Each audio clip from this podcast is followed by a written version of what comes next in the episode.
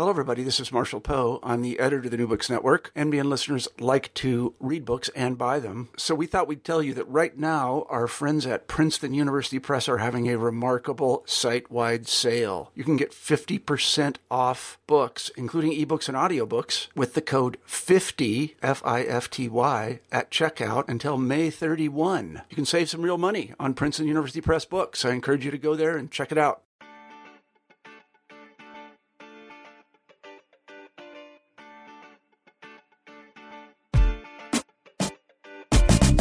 Greetings and welcome to the New Books in Media and Communication podcast. I'm your host. My name is John Sullivan, and I'm coming to you from Muhlenberg College here in Allentown, Pennsylvania.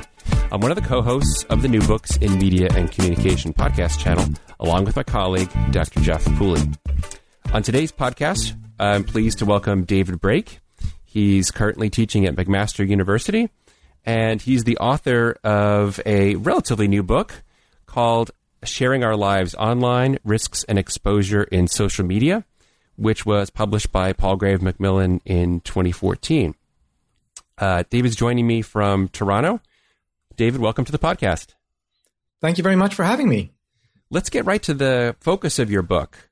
Right, uh, you're concerned with the amount and types of information that individuals share online via social networking sites. But in in sum, why do you think we should be concerned about this? You know, what are the risks in your mind, and how serious are those risks? Well, one of the arguments uh, in my book is that we uh, don't focus sometimes about the right risks, and we overfocus on some other risks that are marginal. I mean, uh, when we when you talk about uh, online risk and exposure, people's minds tend to jump uh, immediately to teenagers and they tend to jump immediately to cyber predators. Now, I'm not saying by any means that there are no cyber predator risks, uh, and I wouldn't uh, say that uh, teenagers are are not at risk either. But I would say that we um, we are all uh, anyone who's using social media, and increasingly that means almost everyone up to retirees and beyond, are exposed to risks, and uh, most of them are nothing to do with um, uh, cyber stalking or um, bullying. They're to do with more everyday things like um, endangering your job or um, endangering your interpersonal relationships. Mm-hmm. Do you think that's inevitably part of the technology themselves, or is it simply how we're using the technology? We're choosing to share too much whereas the technology could be used in a way that would minimize those risks?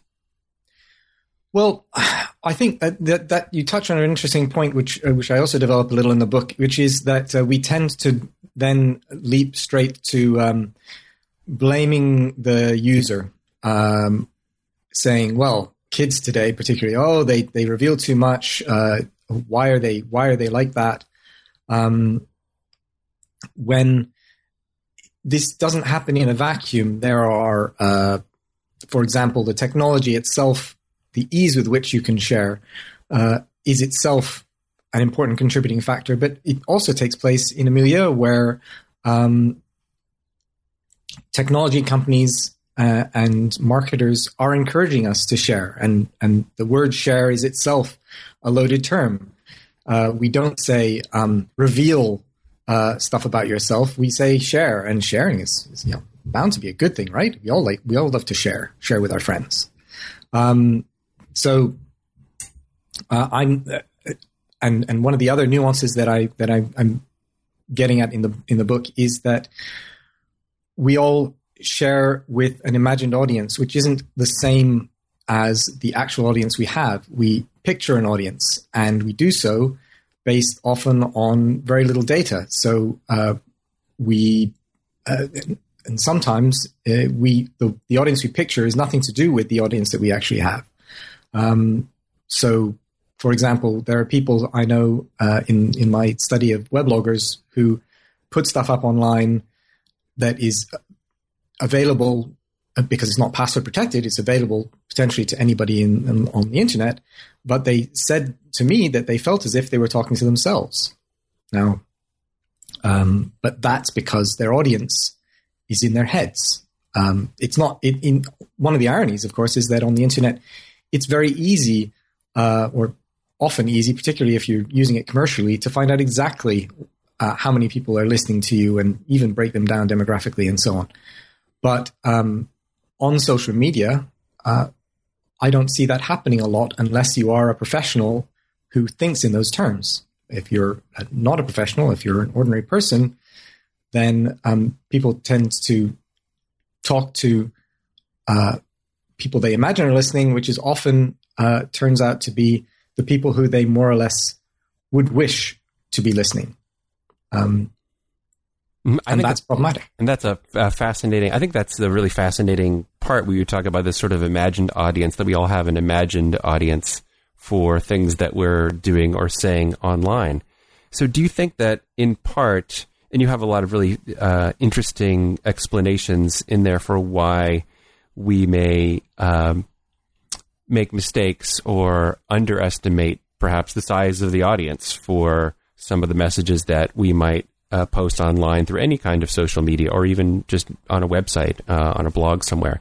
But do you think that bloggers or social media users perhaps subscribe to a kind of strength in numbers theory? So they think that there are so many people blogging, posting updates on social media on the web that theirs essentially blends in. It's a drop in the bucket, and who would notice us anyway?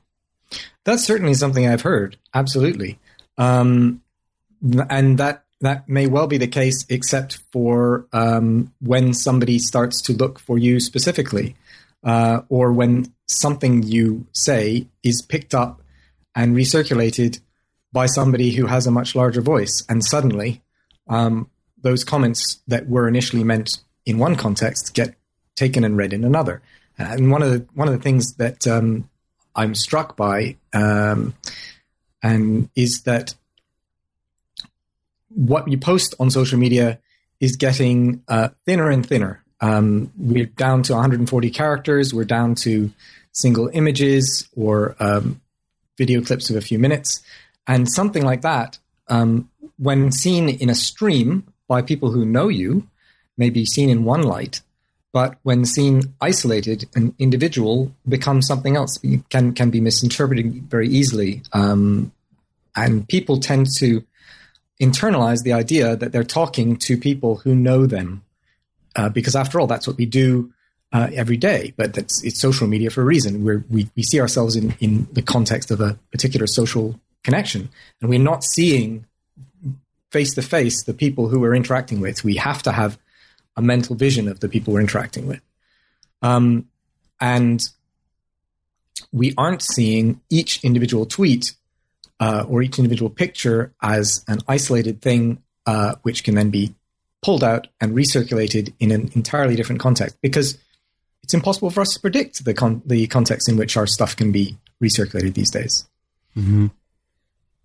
Do you think that's also related to some of the ways in which our personal data are mined for profit online by companies like Facebook and Twitter and others that actively market to advertisers and other outside parties the ability, for a fee, of course, to provide very detailed information about the users of their site to break them down into demographics and even to individual posts to basically resell your private information?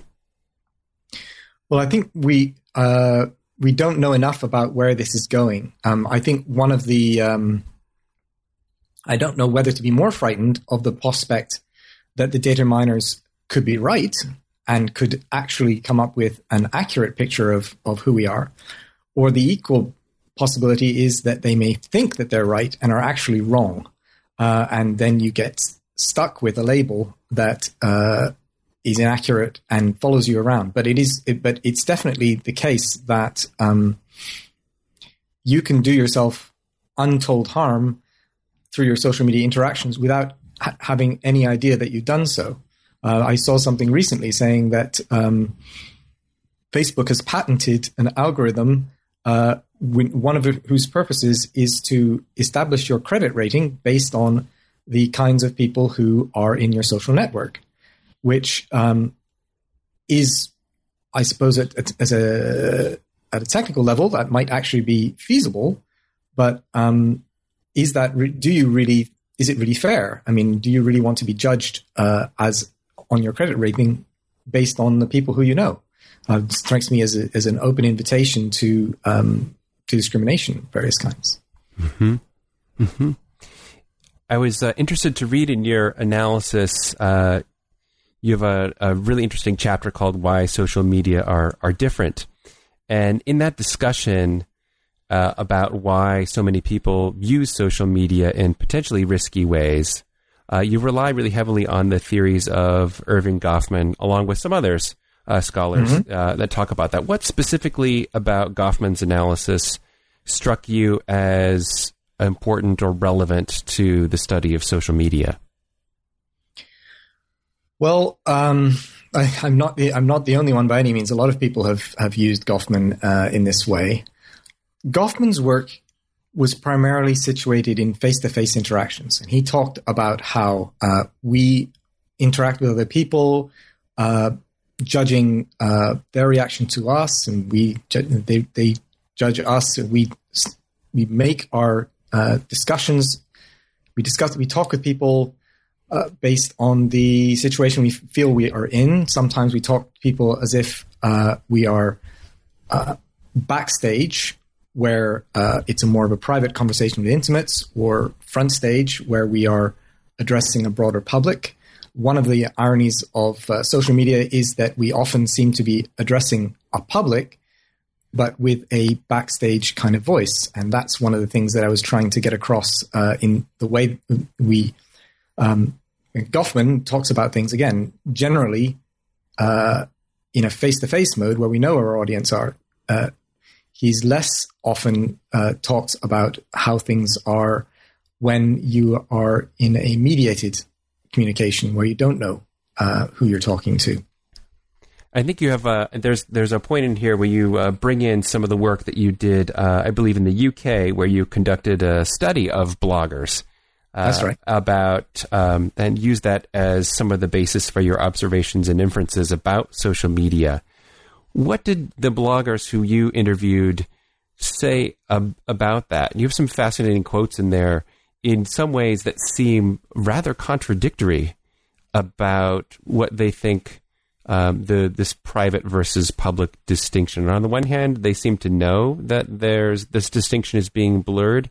On the other hand, they seem perhaps either uneducated about it or maybe rather blasé about it. Well, um, I talk, I've heard people have said things like, "Well, I knew it was all public, but I didn't expect anyone to read it." Um, people have said, um, I mean, it, it, it does vary. Uh, obviously, people who are concerned about their privacy online, I was talking to people who had, had personal weblogs that weren't password protected or anything. Mm-hmm. Um, people who are concerned, they may not have had, they may have put passwords on their sites. Um, I was talking to people who had revealed stuff which um, one of the criterion was that they revealed things that people would consider to be personal on their personal weblogs. Um, so I'm, in a sense, selecting for people who are less cautious uh, in the way that they behave. But um, well, I had people saying, um, uh, and and curiously, um, I would have people saying, I didn't expect anyone to hear me. I, I, I, I was talking to and for myself, and then they would get comments back because um, one one example that was particularly striking, somebody wrote a magazine article about how to set up a weblog, and so must have been aware that at least the readers of the magazine were going to come and take a look at her blog, but nonetheless felt that it was a blog for herself um, and that she should feel free to say exactly what it is that she felt like saying. Um, and then she was surprised to get responses and then um, she kept on in the same vein, almost as if she uh, put to one side the actual responses she got and chose to turn her back on the reality of the audience because she was getting something from having an outlet that she felt she could use for her own purposes. That's fascinating. Was that fairly typical of the bloggers uh, with whom you spoke in the UK, or was that something of an outlier? And everyone tended to be a little bit more cognizant of how their blog was being read or used. Well, I think that I think you're, you're drawing a false distinction here. She was cognizant of how the blog was read at one level. I mean, I think all the people who I spoke to were kind of aware that their blog was, in principle, visible to everyone. It was how they, um, how much they under, how much they bore that in mind as they spoke, and even how much they shut it out of their mind um, as they spoke. So uh, there's a there's a there's a distinction being drawn between the actual audience uh, the audience that you can perceive, the audience you choose to perceive. And, and, and they're, they're not necessarily all aligned. And, and I didn't find that there was, I mean, my, my sample was in any case, uh, it was a qualitative sample, so it's impossible to generalize. Um, what I tried to find was simply a variety of different approaches people were taking. And, and uh, yeah, there were some that I felt uh, were surprising, like the one I described. Mm-hmm. So it seemed to me the people who you were interviewing as part of that project were something like you described yourself to be at the time that you did the interviews, more of a blogging as either a kind of hobby or something that you do for your own self in your off time. in other words, it's not your day job, so to speak. It is no, no, and and if it were if it were their day job, I, I would expect them to be much more focused on uh, what is this post accomplishing for me? what audience am I reaching deliberately? Uh, how successful it is? Is it providing a return?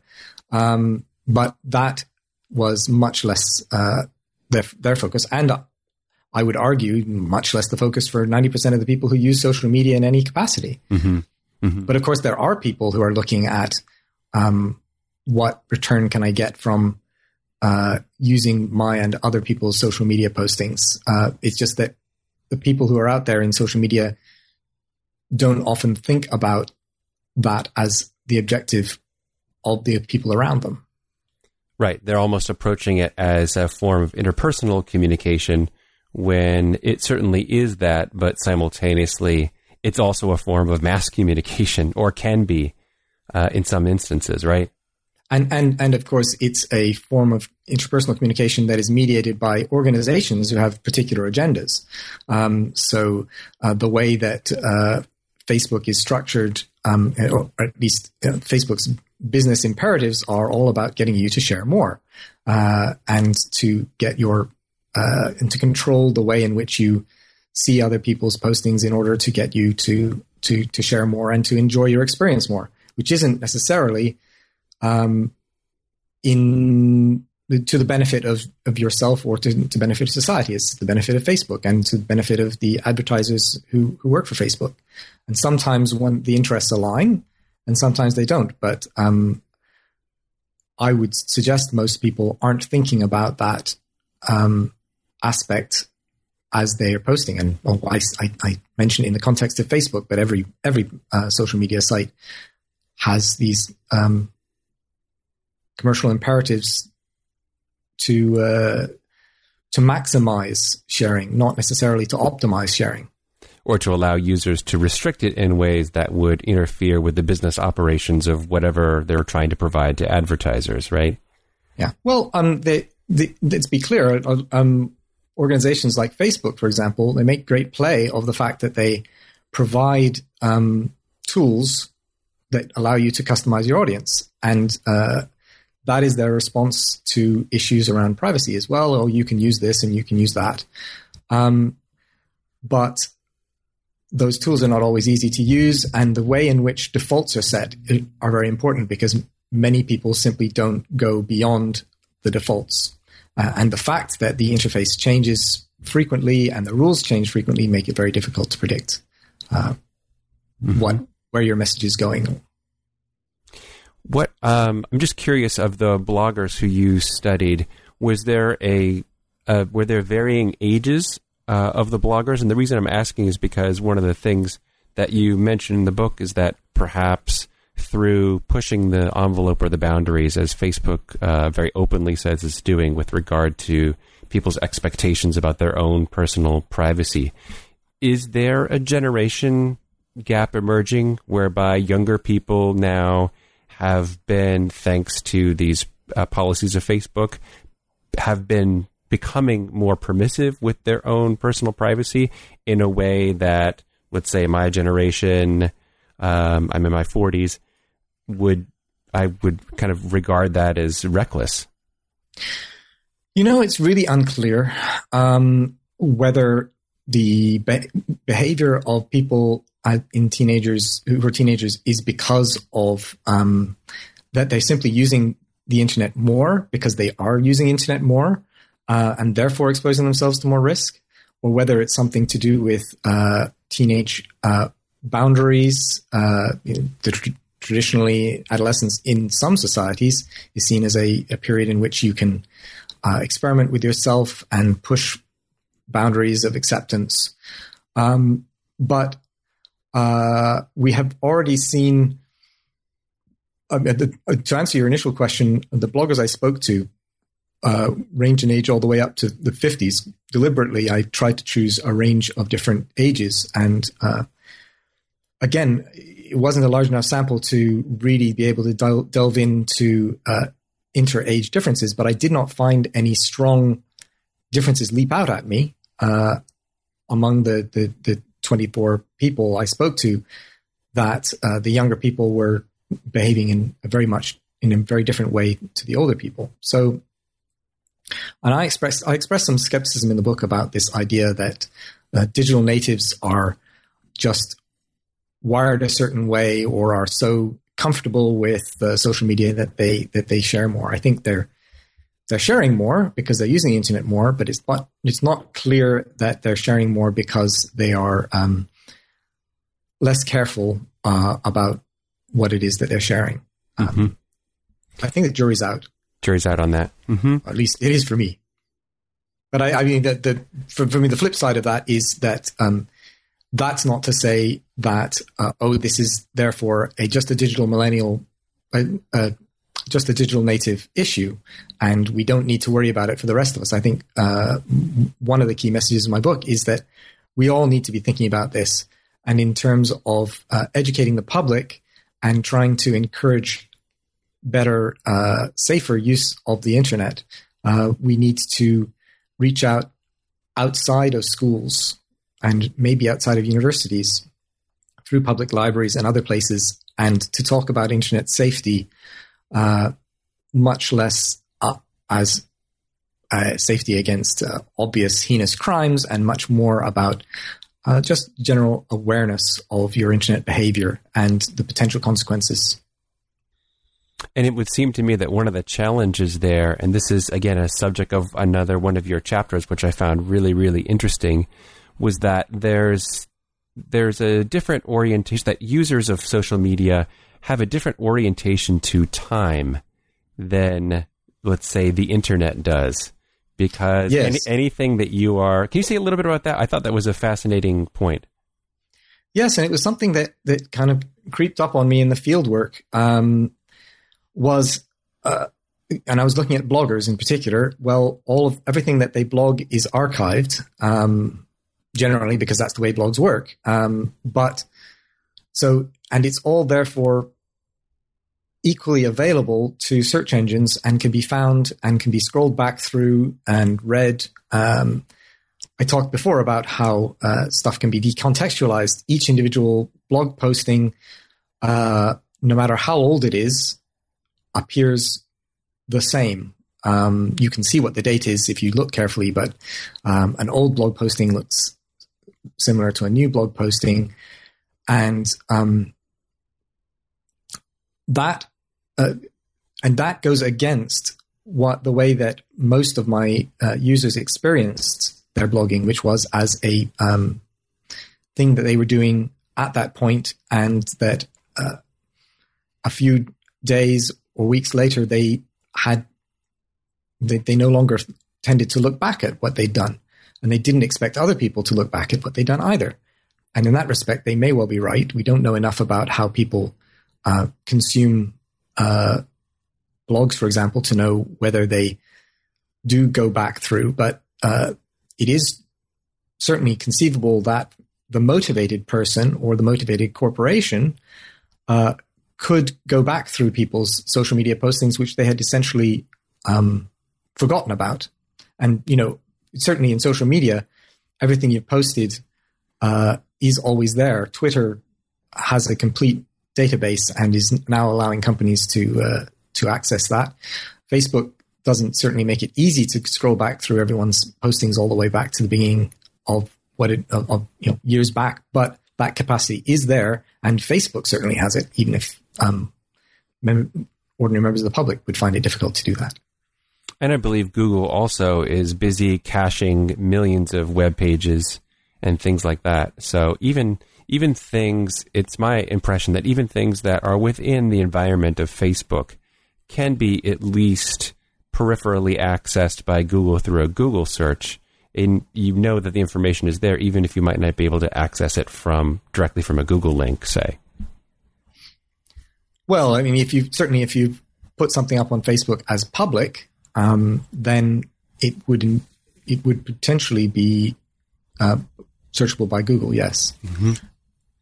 So I thought that was a fascinating the comment though that we just we tend to view our interactions with social media as fleeting and momentary and things that because of our let's say our own offline brains we assume that things that happened further in the past for us are more difficult to access because they're within our memories they're deep within our memories and that's not how the internet works right because the internet is everything is equally available um, it's there's no distinction uh, according to time because of the archiving. So I think that's a fascinating. It creates a a dichotomy in terms of impressions of time that work that work to the de- detriment of the user, right?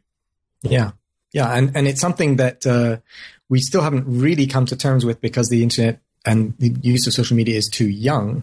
But um, the in future years we'll, we'll be looking back at uh, what was nor- postings and practices that were normal then that will be potentially um, abnormal um, in the future. Um, if there was social media back um, in the 50s and 60s, we might be looking back now and seeing people making casually racist comments or talking about drinking and driving and doing all kinds of things which at that time were not dis- discreditable, but which, with hindsight, now are. And the question then becomes, as we have already with uh, biographies of of, uh, of famous people and so on, it's like, how do we judge people? Can we judge people using the standards of our own time, or do we judge them, but with bearing in mind that they were behaving according to the standards that of the time that they were? The example I'm using in my book is um, if today you are boasting about having gone on a, a lovely trip to a far off destination by plane. Uh, would future generations see this as morally discreditable because it was showing a lack of awareness of uh, of climate change, for example? Mm-hmm. Um, and and because this stuff sticks around, we don't. It's very difficult for us to anticipate how future people might receive it because we can't. It's difficult for us to anticipate the context. Mm-hmm. And I've seen examples that are much more mundane with someone posting a vacation photo, let's say, on their Facebook page, on their private Facebook page, and someone else, one of their Facebook friends has much more permissive licenses and is friends with an employer. Uh, and the worker happened to be on disability uh, and was getting paid for work. But then, as soon as they posted a photo from a vacation location, they were immediately fired by their job because they were meant to be on disability and when you're on disability, you're not meant to go on holiday. Sure. Yeah, absolutely. And this can happen all the time. And um, of course, no matter how uh, careful you might be in uh, how you share things yourself, you you also uh, in, implicitly have to trust everyone else with whom you're sharing to be similarly careful uh, if you want to um, be sure that things won't go wrong. Which is why uh, I and other people have said the only way to have a social media profile that is uh, not going to be harmful to you, that you can be sure is not going to be harmful to you, is to imagine everything that you're posting were posted on the front page of the New York Times. Uh, if you would not be happy with that taking place, you shouldn't be posting it. Um, but uh, to say that, that would make social, using the use of social media very difficult, almost impossible. And I wouldn't want, um, I, in the concluding chapter, I note that for all of the concerns I raise, um, my, the focus of my book is on is on concerns by and large, but uh, I want to make it clear that I, I'm not suggesting that social media is going to be dangerous for everybody, or indeed that we should overlook the potential benefits of social media that are already um, very clear. I mean, you get social support from social media. You can it can help you to find jobs as well as um, help you accidentally to lose jobs and so on. Mm-hmm. Um, so these things need to be balanced. Um, I I just felt that uh, there wasn't enough said about the potential risks, particularly the unanticipated potential risks, uh, the the lower level the risk, if you like, that people encounter on a day to day basis, but um, may be unaware of, and certainly that nobody uh, outside of academia seems to have much interest in in highlighting.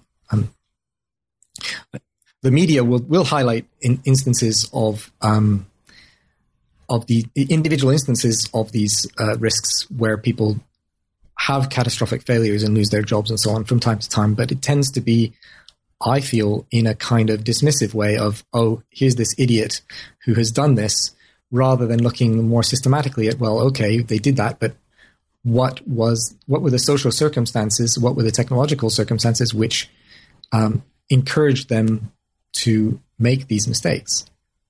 So I know you mentioned in um, one of your chapters um, Viktor Mayer-Schönberger's book uh, Delete, uh, which posits that there ought to be some mechanism for users to request that some of this information that is unwittingly stored about them on the web to be erased at some future point. And even the EU is moving forward with, um, and they've moved forward with a law to force Google to delink lots of information. Do you think that is a potential solution or part of a solution to this problem?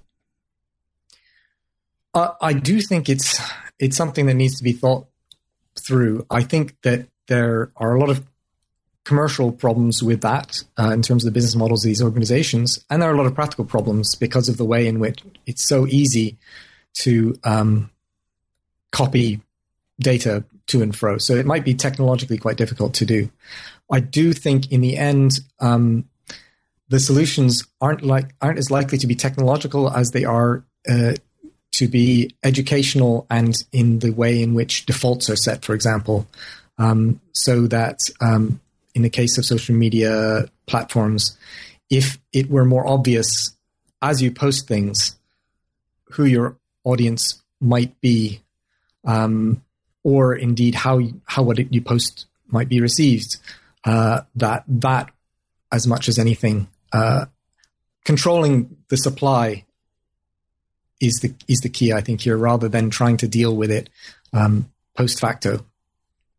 The example I gave uh, in the book was if when you post to Facebook, you post a picture of yourself uh, holding a glass of uh, something alcoholic, it is probably not beyond the realms of possibility that Facebook could recognize pictures, say, see that you have a picture of, of yourself drinking, see that you're um, age that you specified in your Facebook profile was under the drinking age of the place that you're in, and put up a message to you saying, You appear to be about to post something which is uh, showing you doing something against the law. Is this, are you sure that this is something you want to do? Or if you use sexual terms and you, and the, uh, and your mother is among the, recip- the potential recipients of that message, a similar message could pop up. Um, those kinds of, and they wouldn't be uh, preventing you from using the medium as you wish, but those kinds of gentle nudges and reminders, I think, could make a big difference in the way that uh, social media is used and help um, with some of these uh, difficulties people encounter. Okay, so one of the solutions is technological right? That Facebook could remind us that, you know, we shouldn't maybe post some of the things that we're posting. Are there other ways to use social media in a safer way? Other, let's say you get uh, asked about what kinds of things people should do or what kinds of strategies they should use to minimize these risks, aside from avoiding social media altogether, right? Yeah, I mean, I, I, I would not suggest avoiding social media altogether because um, there are actually significant um, harms that can result from that. If you're if other people are around you using social media to organize their lives, to find uh, friends, to find potential employees, and you're not part of that, you are just as Facebook would want you to think you are losing out, um, and you're losing out on the potential social support. Um, but um, you should familiarize yourself with the uh, the privacy controls of whatever site it is that you're using, and not for every post, perhaps, but for key posts uh, that have some uh, potential controversy or emotional heft to them. Uh, just well, one of the things that I've I've heard said, uh, which seems to me a, a good idea, is um, before posting set your post aside for five or 10 minutes when you, and, and then come back to it and think, how is this going to be um, read by the people who conceivably could be reading it? How could, uh, who is it visible to who I'm not envisioning? Um, and how might it be read in future as well as now? Because this stuff will stick around for a long time. So just um, mindfulness I guess, in, in, in communication. Um, and it, and it's tough to do because we see social media as a conversational tool. We don't see it as a, um, akin to a written record, uh, something that could be held up against us in court, for example. We see it as a conversation that ebbs and flows and comes and goes and is then forgotten one of the interesting things I, I often use the uh, WordPress blogging platform for blogging. And it says on the button before you post, it says publish. And I find that that has a very powerful effect because the verb to publish really suggests publicizing um, as opposed to the word post. A posting mm. sounds like a sticky note post and doesn't seem, it seems fairly innocuous, even though the effect is virtually the same. And I, I often find that before I publish something, I feel a greater sense of weight before I push that button than, let's say, if I do a 140 character tweet uh, or a post. A tweet sounds very innocuous too, but publish seems to sound very serious. Yeah, I think that I had, that's an I hadn't thought about that, but that is a very uh, useful distinction to make. Yes, I agree. Um, and um, the way in which postings are are themselves framed, um, the way in which the, the, even the text that is used to uh, encourage you to post, I, I, can't remember what it is for, for Twitter now, but it's something like, uh, what do you say now? Or what are you thinking now? Encourages that uh, sense of, well, just spout it out, whatever, you know. Uh, whereas if it was like, uh, tell 150 people uh, and Twitter and any corporate uh, organizations who might in future want to search this uh, something in 140 characters, you might pause before you before you wrote the same thing.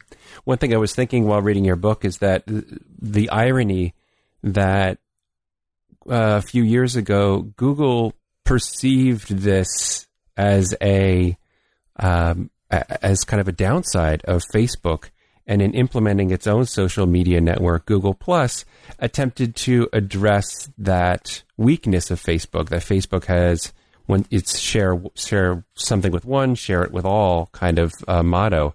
And Google Plus attempted with its circles to try and give the user a whole lot more control, in a sense, about you could post something to a particular circle, a friend circle, a family circle, and things like that. And just with the click of a button, you'd be much more aware about where this message was going and to have a lot more control over that. Sadly, Google Plus is likely going to be phased out.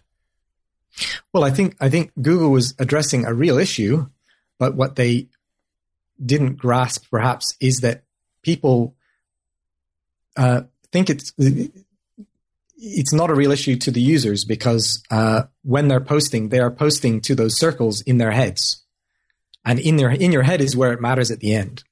Uh, so if you're posting to friends, sometimes you're posting to uh, your close friends, sometimes you're posting to uh, your friends from work, sometimes you're posting to your friends from another context.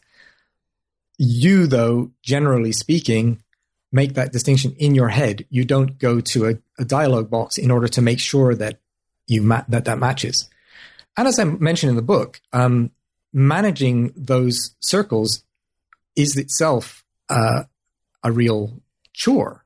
Um, you know, people uh, come in, in, in a in a lifetime.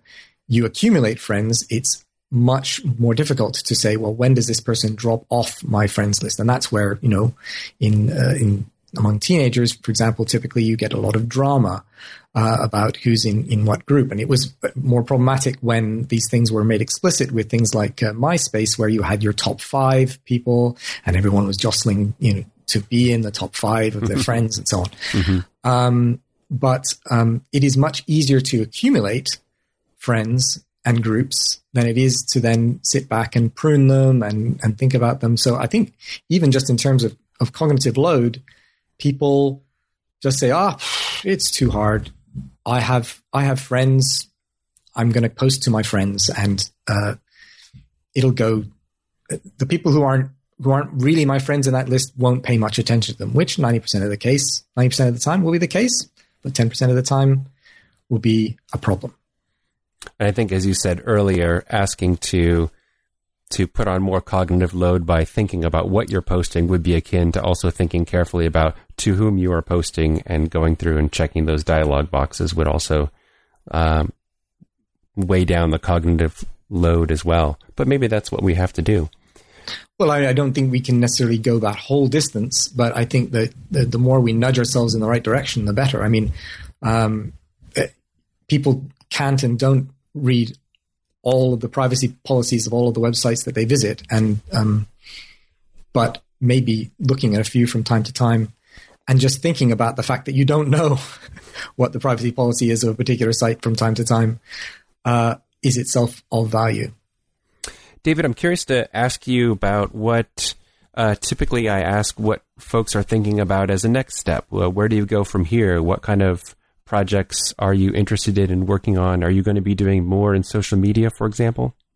Well, um, one of the things that I that came out of my blog research was that was this use of uh, blogs as creative outlets for people that um, they weren't primarily being used as social in the sense of um, communicating with other people, but the existence of those other people at the other end, in some vague sense, uh, the existence of an audience made it possible for people to feel that they were there was a use to their creative activity. So they wanted to be writers in this case, these bloggers, and um, they could write what they wanted and stick it in a desk drawer, um, but that would feel valueless. What made what encouraged them to write uh, on blogs is that they had this sense of, of having a potential audience. And I want to build on that and think about that uh, in terms of um, how people who might become authors, uh, how that process is changing in the digital age. So that's my next my next project. One of the next projects is to look at how um, ebooks and uh, print on demand, the availability of that, may or may not be changing who gets to be an author um, who wants to be an author and what it is that people think they're doing when they and, or want to do when they become an, a new author in this mold. Because my suspicion is uh, a lot of attention has been been on um, how a few breakout people go from being self-published authors and become um, regular popular authors. Uh, that might work for some people, but um, I'm not sure it works for everyone. And I'm not sure by any means that most of the people who are doing this are looking to, to have that as an objective, but it's something I wanted to explore. Fantastic. David, thank you so much for your time. I really appreciate talking to you. Oh, it's a it's a pleasure, and I, I hope that uh, in, people get something out of my book. I it's got a lot of interesting information in it, and I I, I highly recommend it. Uh, my guest has been David Brake, and he's the author uh, once again of Sharing Our Lives Online: Risks and Exposure in Social Media. And uh, once again, I'm your host, John Sullivan here at the New Books in Media and Communication podcast. So, on behalf of myself and on behalf of my co host, Jeff Pooley, I'd like to say thanks for listening. Keep tuned in to this podcast channel because we're going to keep coming your way with more interesting interviews with authors in the near future. But for now, I'll say so long.